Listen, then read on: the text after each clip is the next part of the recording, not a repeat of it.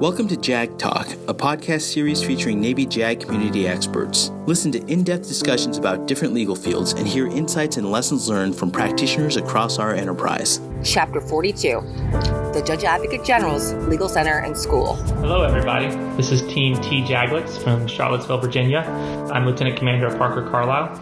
And I'm Lieutenant Commander Jen Schwartau. And I'm Lieutenant Commander Jen Johnson.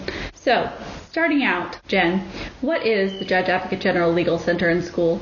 The Judge Advocate General's Legal Center and School, or TJAGLCS as we affectionately call it, is a military law school that's run by the U.S. Army and is the only school that provides an ABA accredited LLM of military law degree. And the school includes students from the U.S. Navy, the U.S. Marine Corps, the U.S. Air Force, the U.S. Coast Guard.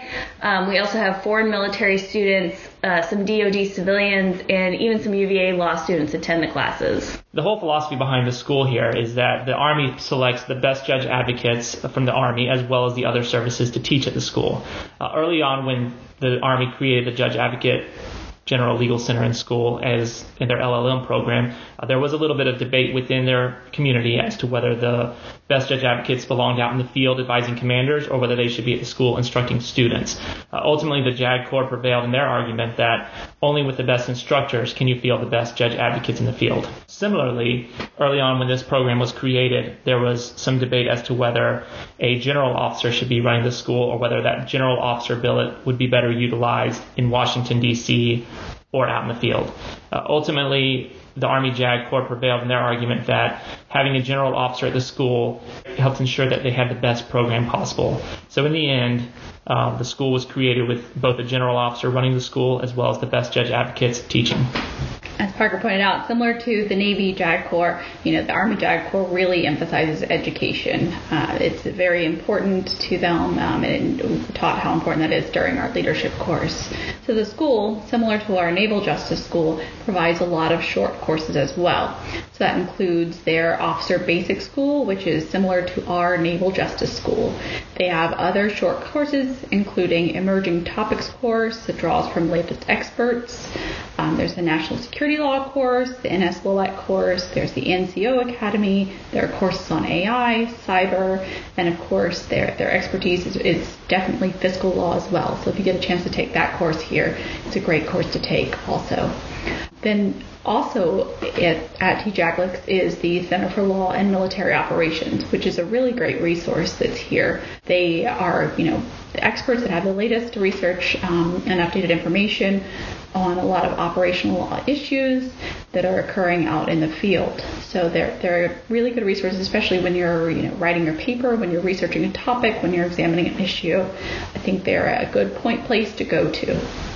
Yeah, and a lot of judge advocates in the Navy will be familiar with CLAMO because of some of the publications that they put out, but the other departments put out publications as well. TJAGLCS has desk books on all sorts of different topics military justice, DISCA, admin law, fiscal law, op law. They even do after action report collections, and all of this is published on their website online.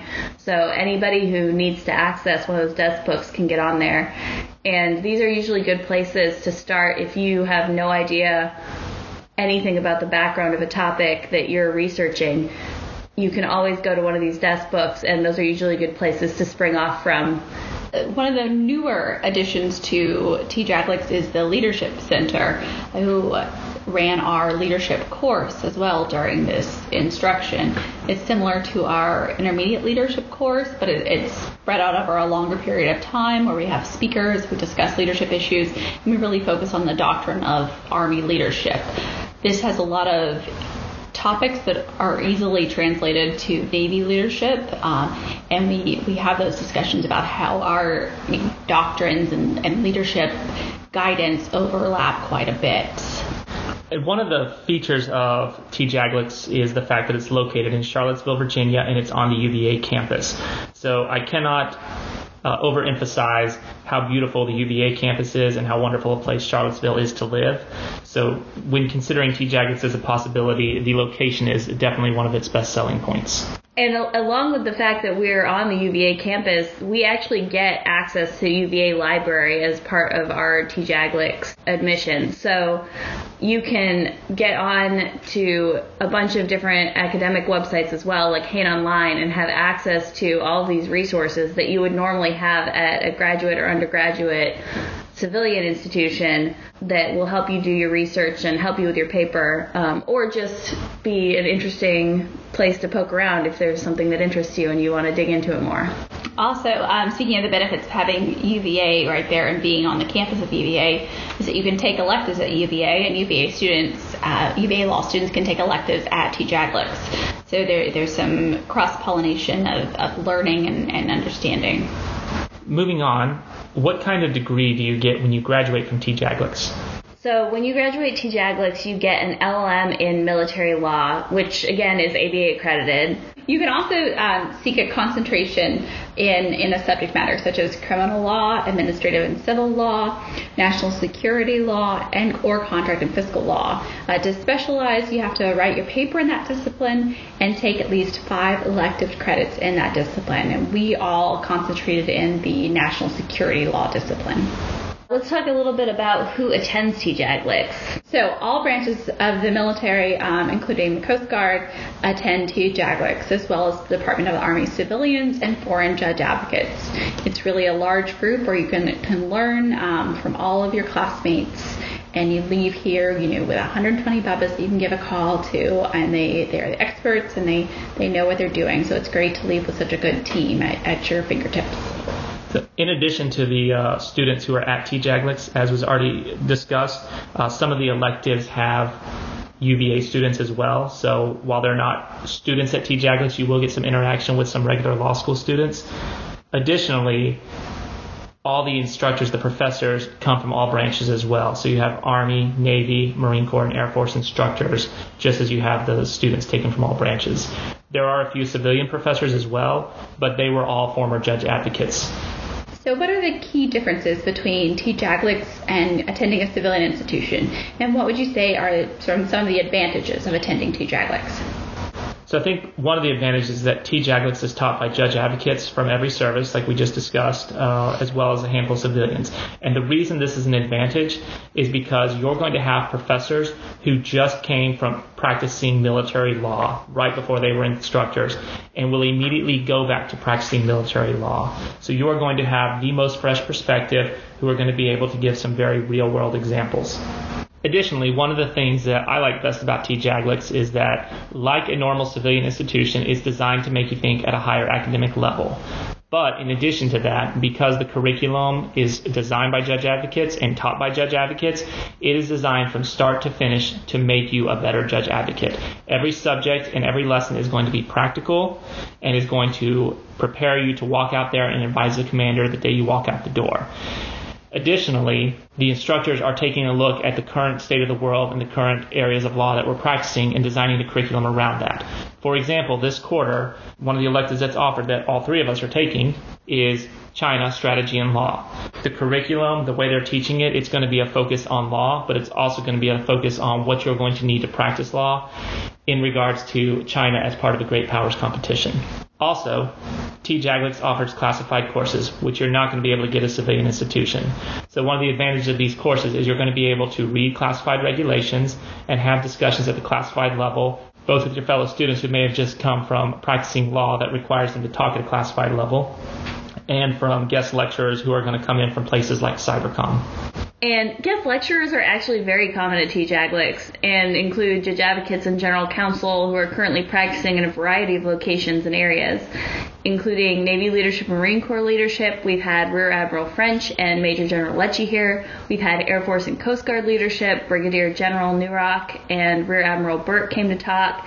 We've even had foreign partners like Brigadier General Darren Stewart from the UK, and they all came as part of the leadership elective. Within the electives, the guest lecturers are also common, um, and they come to talk about their current practice and their expertise in various subject matter areas, which is really helpful when you're trying to get down into the practical level of some of these issues that we talk about in class. Also, Parker kind of mentioned this, but unlike at the civilian institutions, all of your fellow students are practitioners in military law, and they're able to help us apply the instruction to situations that we're likely to face as soon as we graduate. You can also take some of the electives at UVA, and some UVA students take their electives with us, so you still get the non-military perspective. They also have uh, 06 on tap 24. we sorry. We also have an 06. Uh, we also have a Navy 06 on tap 24/7 with over 26 years of experience. That's uh, Captain Guy Bell, and the Legal Center also has a 04 at Clamo from the Navy as well. Lieutenant Commander Janelle Loki. So, another benefit of the school is that it hosts events throughout the year. One of those events that we had during the fall semester was the 75th anniversary of the Nuremberg trial. So there was a large Nuremberg commemoration. It went through the history of the Nuremberg trials, which was provided by the resident historian, Mr. Borch. It talked about the Nuremberg trial's impact on the law of armed conflict and the legacy that it left for great power competition. Some other events that you know that are throughout the year are you know we had a virtual staff ride to Yorktown with great historical le- lessons from our resident historian Mr. Borch and Mr. Lesko, as well as usually as planned is a trip to Washington D.C. where the Supreme Court is visited and, and CAAF is visited. Um, so that's generally a regular trip as well during the year. Additionally, we talked about the fact that there's students from every branch of the military here, so you really get the opportunity to build joint relationships with these other students, uh, which could potentially help you in the future when you're doing a joint tour. And you walk in the door and you see that the Air Force Judge Advocate and the Army Judge Advocate are your fellow students at the grad course. And even if you're not working with the same Judge Advocates, you're likely to have common connections and to better understand how those services work. But we also have Judge Advocates from foreign countries and partner nations. Uh, specifically in our class, we have judge advocates from Japan, Korea, the Philippines, Zambia, and Nigeria. And there's a couple of great advantages that come from this. First of all, we get the foreign perspective, which is great, especially when you're talking about international law. Uh, but really, through all aspects of this course, it's been phenomenal to hear from our partner nations and hear how they view things, how they practice the law, and how they do things. But additionally, moving forward, these judge advocates are likely to be the legal players in some kind in an exercise with our partner nations. So after graduating from here, when you get back out and practice and you're doing an exercise with Korea, with Japan, with the Philippines, with Zambia or Nigeria, and you walk in the door, the legal advisor from the other country very well could be your classmate the last thing I'd like to say about TJAGLCS is that the grad course has a Facebook group for this for our grad course, which is the 69th grad course. Uh, it is a very robust Facebook group, and we're all communicating with each other pretty regularly. Uh, I highly suspect that that Facebook group and that connection will continue well after we graduate. Our, our group is pretty chatty, whether it be on Facebook, whether it be on our Zoom chats or text chains. we we all are good at staying connected, even in the virtual world. Jen, can you talk a little bit about what the curriculum is like at TJAGLCS? Yes. So you have you have some core subjects, and you also have your specialization subjects. So in the fall, you primarily work on those 1201 military law subjects, and that includes criminal law, administrative civil law, national security law, contract fiscal law. You have your professional communications program and your legal leadership development program, as well as your core scholarly paper. You also specialize in, in, in a different subject as well. So you could specialize in criminal law, in, in contract and fiscal law, in national security law. We're all specially getting our 1203 specialization in national security law. Um, you can specialize in other areas the specialization is requires a certain amount of electives to be taken in that subject matter. So you have to take five electives in the subject matter, and you know those are available in your departments. But you can take you know any extra electives or audit courses in other subject matters as well. You can also take electives at UVA, which I, I don't think any of us did this year due to sort of the COVID environment, but that is an option. And as Jen indicated, you can take electives, even if you specialize in one area of law, like we all did national security law, you can take electives outside of that. For example, I'm taking advanced administrative investigations, which is outside of national security law, but I'm doing that because I'm fully aware that this is an area of law that I'm likely to practice in a future command. And and similarly, I took a victims' rights course because that's related to my next job as the victim's legal counsel. What is the writing requirement at uh, TJAGLCS? So everyone that attends TJAGLCS has to do a writing requirement, and that's done in the first half of the year. There's three different options you have. You can do the research paper or primer, which is going to be 20 to 25 pages. We all did a research paper in national security law, and that's going to be in one of those areas national security law, criminal law, administrative law, or fiscal law and contracts. For those who do choose to do the research paper or the primer, that's going to be due before the start of the holiday break, so that was due for us in early December. Uh, the second option is the expanded research paper, and that is worth six credits. It's a 45 to 60 page paper, and in contrast, the research paper is worth three credits. So if you do the expanded research paper, you obviously have more time. That's due in early spring, and those extra three credits that you get are going to apply towards your electives. And then finally, the third option is the thesis, which is nine credits. Again, those extra six credits are all going to apply towards your electives. And that is going to be a 65 to 100 page paper. It's due at the end of the academic year. And like a thesis should, it requires a higher level of thinking as well as a 90 minute oral defense. Do you guys want to share what we all wrote on? So I wrote on, and actually we all wrote on Law of the Sea, um, but specifically I wanted to talk about the maritime militia fishing fleet that China has. Only there's a certain professor who has very prolifically written about the topic already. So I had to find a very narrow niche in which to cover that topic. So I wrote a paper about how the U.S. should ratify UNCLOS in light of the ruling in the South China Sea in 2016 with regard to how they incorporated the COLREGs into UNCLOS and how that had potential implications for how we treat the maritime militia and their harassment activities in the South China Sea. I wrote my paper on military activity in the exclusive economic zone, uh, specifically how whether UNCLOS addresses that at all and what state practice has been and whether that state practice is beginning to crystallize into customary international law. And the main point of my paper was that right now military activity is permitted in the exclusive economic zone, but there is a chance that that could become crystallized into international customary international law. The perspective that it's not uh, permitted, and therefore we should continue our robust FONOPS program to prevent that from happening. And again, this was written specifically to discuss how this potentially ties into the Great Powers competition. My paper also focused on irregular vessels in the South China Sea and the classification of those vessels. And I know we all just said that we wrote on Law of the Sea, but just to make it real clear, you do not have to write on Law of the Sea at TJAGLCS just because you're in the Navy. You can pick any topic you like. We just all happen to be interested in that.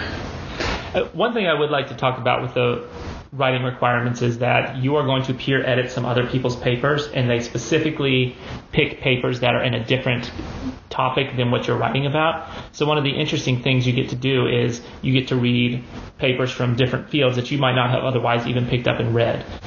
For example, I peer edited a paper that turned out to be very interesting about contracting process for cafeterias in the United States Air Force. Uh, not a topic I would have normally picked up and read about, but I actually learned a lot. Uh, and I also peer edited a primer on what installation commanders could do with regards to their response to COVID 19, which turned out to be very interesting as well. I actually got to peer edit one of our foreign partners from Japan who was writing about essentially their version of DOMA and how they wanted to integrate LGBTQ plus people into the Japanese Navy. And in light of the most recent ruling in Japan on LGBTQ plus issues, that was actually pretty interesting as well. Are there any extracurricular activities that students can participate in while they're at TJAGLCS? Absolutely. So first off, this year was a bit strange because we are living under COVID. So life life had a, an irregular course this year. During the year, there are field trips throughout the year, as I previously mentioned. There, there's the Yorktown field trip. There's the Supreme Court field trip up to D.C., where everyone, you know, goes up together and explores the, the historical site or the Capitol and gets to do that all together. It's a great bonding event. Um, so we did not do those trips this year, and the courts are coming down here to swear everyone in, and we did a virtual Yorktown trip where our resident historian, as I mentioned, spoke to us, um, and we, we discussed Yorktown at, at length. It was a great presentation. There's also youth soccer, which generally happens in the fall and in the spring, uh, but that did not occur this year. I know Parker's daughter was, was pretty upset, right, Parker? She was looking forward to tearing it up there on the field. yeah, and usually there is a really big Halloween party at the school where everyone brings their kids, families. Um, but that did not occur this year as well. We did we did some really fun Zoom background challenges and, and some good trivia. Uh, there's also speaking of trivia, we have we have you know class trivia where we where we do that once a week, and we have a pretty good team going, which we'll discuss that in a little bit. Um, there's the Navy birthday celebration, which Parker planned this year. There's also the LCS Spouse Club which is pretty active. They've had a couple events this year, but due to COVID, of course, was a little toned down. But it's generally pretty active and a good resource for spouses in the area.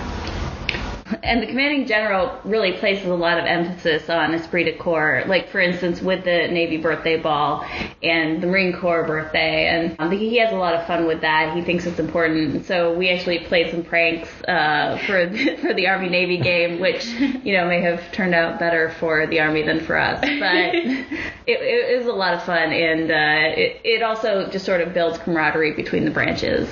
Yes, and he really is, uh, as Jen indicated, the commanding general really does like the, the friendly competition between the branches, but also each branch representing themselves well. So when I reached out about doing the Navy birthday celebration, I got nothing but all kinds of support from the Army staff. So, what is the benefit to the JAG Corps of having judge advocates go to TJAG? Like, you know, it's not a Navy institution; it's an Army institution. What what is the benefit? I would say that it supports our community lines of effort for instance, strengthen and align legal assets, educate and train to provide targeted legal solutions. That definitely is what happens here. Everything that we do is focused on our practice as judge advocates and is designed to train us to be better in our field. It builds and invigorates our team, um, develops lead- leaders. There is an entire leadership curriculum here that's very much like what we do at the ILC, only spread out over 10 weeks and uh, full of other thoughts and, and doctrines that we don't cover. For instance, the Army is, which the Army is really into doctrine and the Navy just is not. we also accelerate learning and innovation. This is driving innovation through the writing that we're doing, encouraging people to think deeper into topics and areas where there is uncertainty in the law, where there is room to grow. And it fosters a learning environment for everybody to feel comfortable doing that. We also leverage partnerships. We're expanding the joint and interagency relationships with our peers and strengthening our relationships with our U.S. allies and partners while we're here. I think another way it helps support the JAG Corps is it helps us as individual judge advocates to really embrace our dual identities as both a profession of law and a profession of arms. So as we talked about, we are obviously studying the law. This is really helping us to better hone in our, our identity as a profession of law. But additionally, we are doing we are working with our fellow service members in other branches. We are talking to commanders. We are participating in naval and army ceremonies and learning about our history as a profession of arms. So this really helps us to drive home both identities. It also helps us to study our core practice area, military justice, command advice, national security, and legal assistance. Every single one of these core practice areas is studied in great detail at the school, including legal assistance. Finally, it helps us to stay up to date on important topics. Uh, one that comes to mind is unlawful command influence, uh, managing high profile cases. Both of those have been, we've had both the most recent scholarship uh, taught to us as well as taught to us by practitioners who have just been practicing this. So we are literally getting the most up to date information on important topics. You know those things are are critical. I feel like the benefit here is that all of us are incredibly prepared to walk into any shop and we may not know the answer right off the bat but we at least know where to to even more look for we came into the school with with our own separate strengths and, and weaknesses and we got better at our weaknesses and we we know where to look and improve those weaknesses. So i think you know we are becoming better better judge advocates at this school not just specializing in a certain topic but we're incredibly well rounded in what we have learned, and you know, we are we're able to go into any shop and really excel. I think. Parker, what would you recommend to anyone who is going to be a student at TJAG So I think the best advice I could give is to be thinking in advance about your paper topic. And this is the advice I was given before I came here and it helped a lot.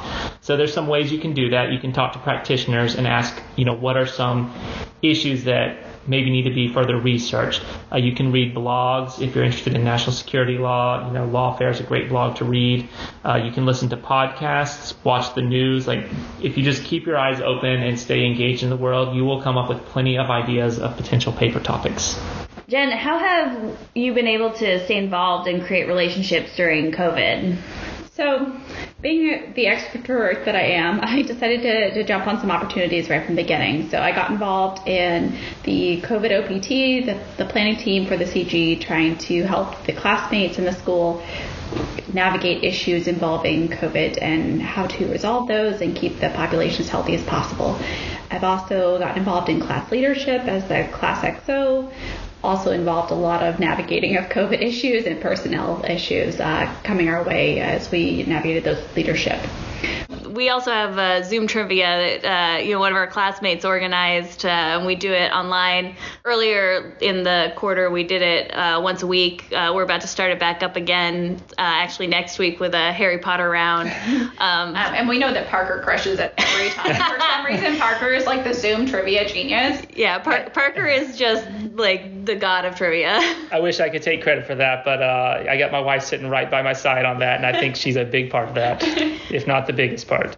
Actually, I think we all do a pretty pretty solid job representing the Navy in that trivia.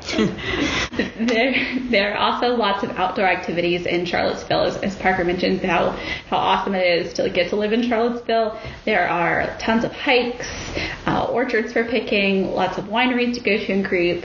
Overall, like the, if you're going to be somewhere for COVID, it has a ton of outdoor activities.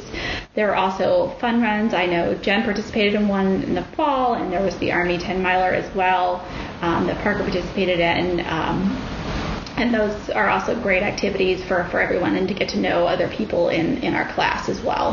Yes, uh, the fun runs I think are a great example because, as you indicated, they're outdoor activities, uh, but it's kind of a mutual shared experience we all get to do. I know a lot of people in our class go hiking on a pretty regular basis. Again, you know, maintaining their six feet distance, staying outside, but getting an opportunity to build those relationships. Just to kind of wrap this up, guys, uh, what's uh, one big takeaway you would like to share about TJAGLCS and this experience? So I think we've already said this, but I'd just like to reiterate the fact that, you know, this is an outstanding opportunity to come to a program that is solely designed from start to finish to make you a better judge advocate. Uh, I, I cannot emphasize enough how great of an opportunity it is. And you're going to walk out of here feeling like you are ready to go on and to be, you know, that you have improved your level as a judge advocate. I'll say too, like I, I wish I had actually gotten this training sooner in my career um, because there are a lot of issues that you know came up earlier, uh, you know, regarding fiscal law, environmental law, um, things that we, we just don't get in NJS. That uh, they go into depth here, um, and I really feel like this has expanded my understanding of the areas of law that we practice and of the the uh, JAG Corps generally.